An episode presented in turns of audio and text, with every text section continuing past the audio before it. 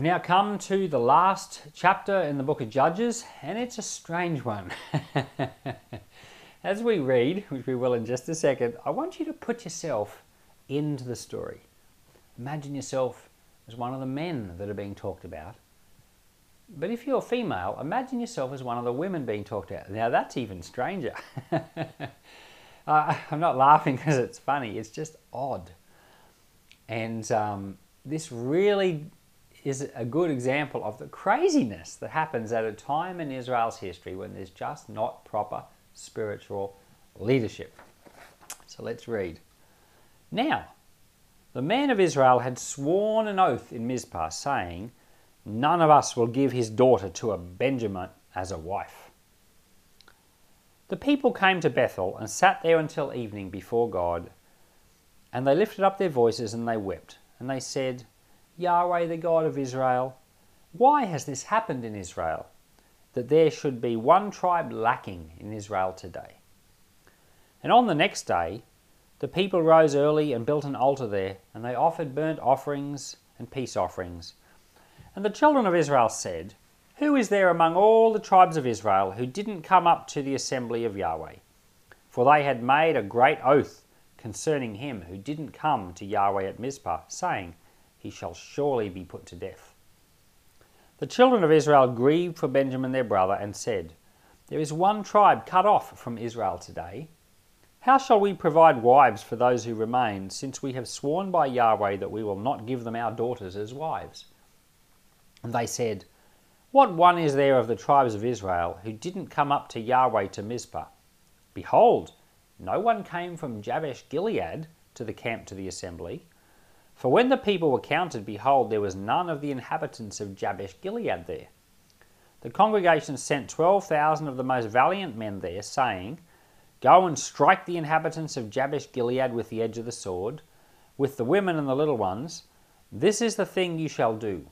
You shall utterly destroy every male and every woman who is lain with a man. They found among the inhabitants of Jabesh Gilead four hundred young virgins who had not known man by lying with him. And they brought them to the camp at Shiloh, which is in the land of Canaan.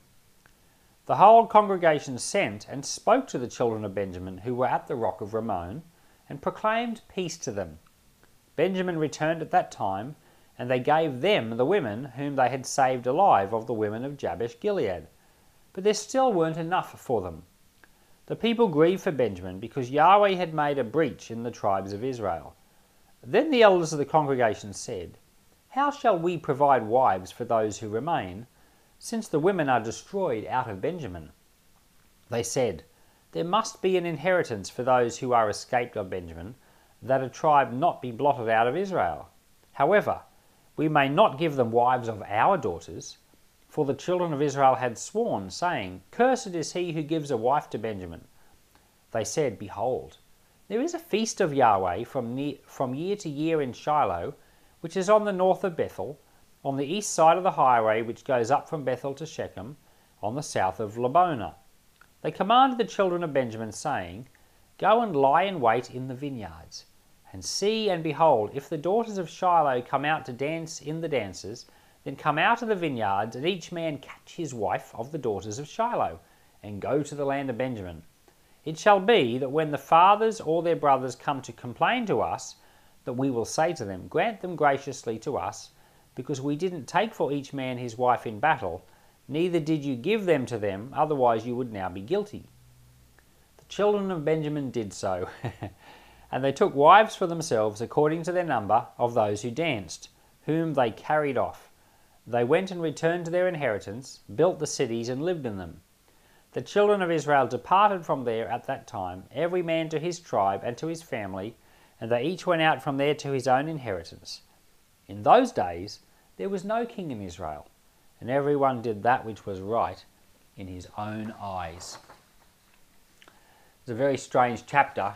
So, what's happened here is that we've read in the previous chapters about the terrible event with the man of Judah and his concubine you know, that concubine was raped and killed, and then, you know, there was a battle, and in that battle they destroyed all the men of Benjamin except for 600, and every woman and every child. Everything was destroyed except the 600, and they made a promise. They wouldn't give any of their daughters to anyone from Benjamin. And then they realized that there was going to be a tribe missing in Israel, and they had to find wives. Now, there was one city which hadn't participated in the battle, Jabesh Gilead, so they destroy that city, but they take the virgins. There were 400 of them, and they managed to find 400 wives from those 400 virgins, but there's still 200 men of Benjamin with no wives. so this is the strangest thing of all, is they basically tell them to kidnap a wife. And you know, there's this certain feast where you know there's women dancing and celebrating praise to Yahweh, and they basically say, hide. You know, when you see a woman come past, run out and grab one, and then flee to your city. And then when people come to complain, you know, someone's kidnapped my wife, we're going to say, well, you know, you didn't break your promise, so there, there, don't worry about it. Can you imagine if you were uh, one of the men, you know, in this story? You're one of the 200 men that you've been told you're legally allowed to go kidnap a wife. I mean, it's technically illegal, but they're going to turn a blind eye to it. So you've been told you, you can get away with this, or it's going to be okay. And I think that's just a crazy moment when you're hiding behind a rock and looking to see who's coming, you know, who's a good looking one, you know, who can I grab. And it's a terrible way to pick a wife because you don't know what they're like. You're just basing it on external appearances only. But imagine you're the woman. And this is even stranger from her perspective, is that you're just dancing and praising the Lord, and all of a sudden some guy, you have no idea what's going on, grabs you and takes off, and that's it. Now you're married. uh, it's not funny because it's funny, it's just strange. And um, this is, is surely, in my opinion, the oddest chapter in the Bible. It's just strange.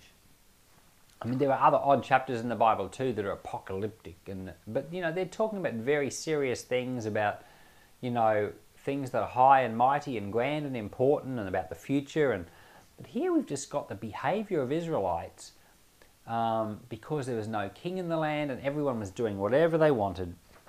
And the last verse of this chapter says, is a summary, really, what I just said, and a summary of the entire book. It says, There was no king in Israel, and everyone did whatever was pleasing to him. You remember that um, that uh, in the New Testament, Jesus warned people about the sin of lawlessness. And, um, you know, even the Pharisees in the New Testament, Jesus said they were lawless because they weren't really pleasing God. They were doing whatever they thought was right. And it's a sin that isn't just confined to the book of Judges, the sin of lawlessness, where everyone is a law unto themselves. You see people in church. Fortunately, this doesn't happen at peace, although it happened a long time ago at peace uh, where you, you try to guide people gently or politely, but then they get offended because you, you, you're only trying to help them, but people are unteachable. And, um, and uh, I remember, a, I don't know whether you can call him a brother, but certainly a man that was in the church in Mount Morgan that um, you know, on the sign of our church, it, said, Mount Morgan, you know, is in a mountainous region, and the sign said, Let us go to the mountain of the Lord that we may learn his ways. It's from Isaiah chapter 2. And this, this man, he, um, I don't know whether you could say he was saved, but he got interested in God, uh, and then he started reading his Bible from the beginning, from Genesis 1 all the way through, just like we're doing, but he did it without understanding. And so he started reading things in the book of Leviticus and he thought that he was required by God to do those things today. And because he was reading the Bible in the wrong order, without understanding, he, he didn't believe in the Trinity either. He didn't believe that God is three persons in one. He just believed that, and he didn't believe Jesus was God either. So I was trying to explain to him one day in Mount Morgan how Jesus is God. And I, I gave him 20 scriptures from the Bible to show him that Jesus is God. But he got so annoyed and angry at me that he stormed out of the church and never came back. And um, so, what we have there is someone who's unteachable but lawless, law, a law unto themselves. Now, it's not to say that you know everyone like you know no one's right 100% of the time but being perfect in what you understand about the Bible is different to being lawless.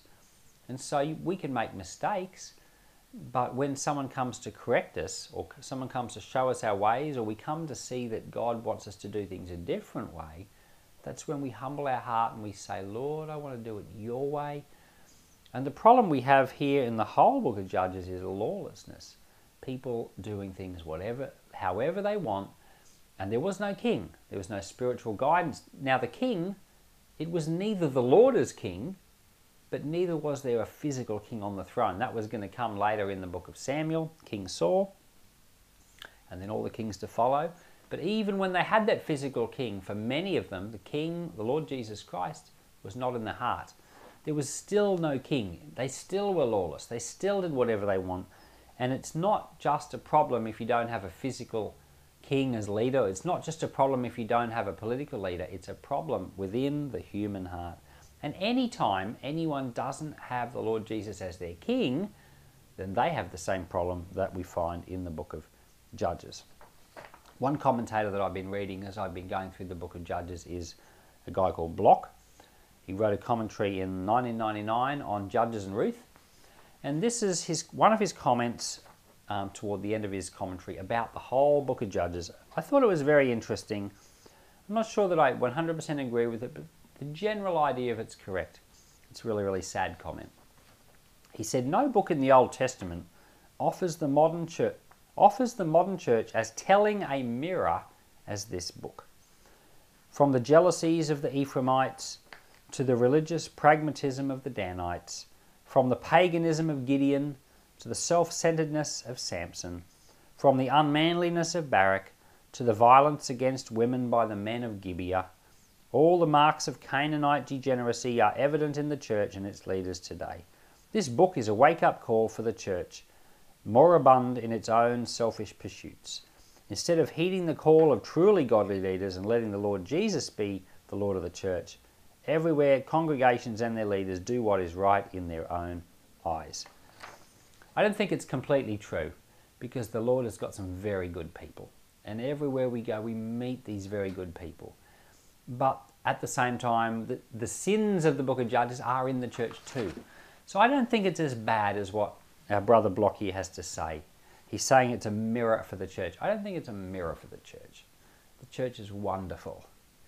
We've come a long way. You know, we have a Bible to read, and, and, and we, we want to be like Christ. But at the same time, the sins that we find in the book of Judges are still found in the church. So um, it, it's a lesson to us all, the book of Judges, to avoid the nasty, nasty sins that we find there. So when we get to this point in the Bible, you know, we've started Genesis and we're now up to Judges. I always ask, you know, what's your favorite book so far?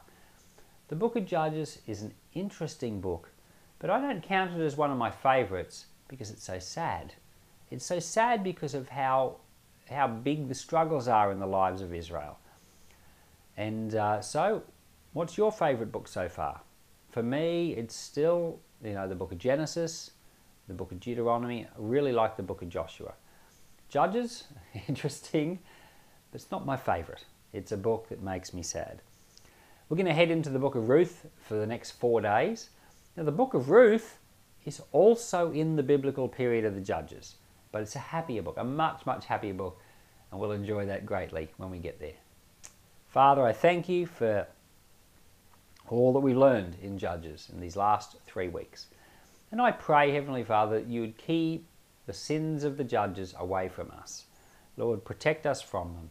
Lord, Block said it was a mirror of the church. Well, Lord, maybe in some ways we see these sins reflected in our own lives, but Lord, keep them from us. Lord, and pr- preserve your church and protect your church. Let your grace be upon it. In Jesus' name, amen.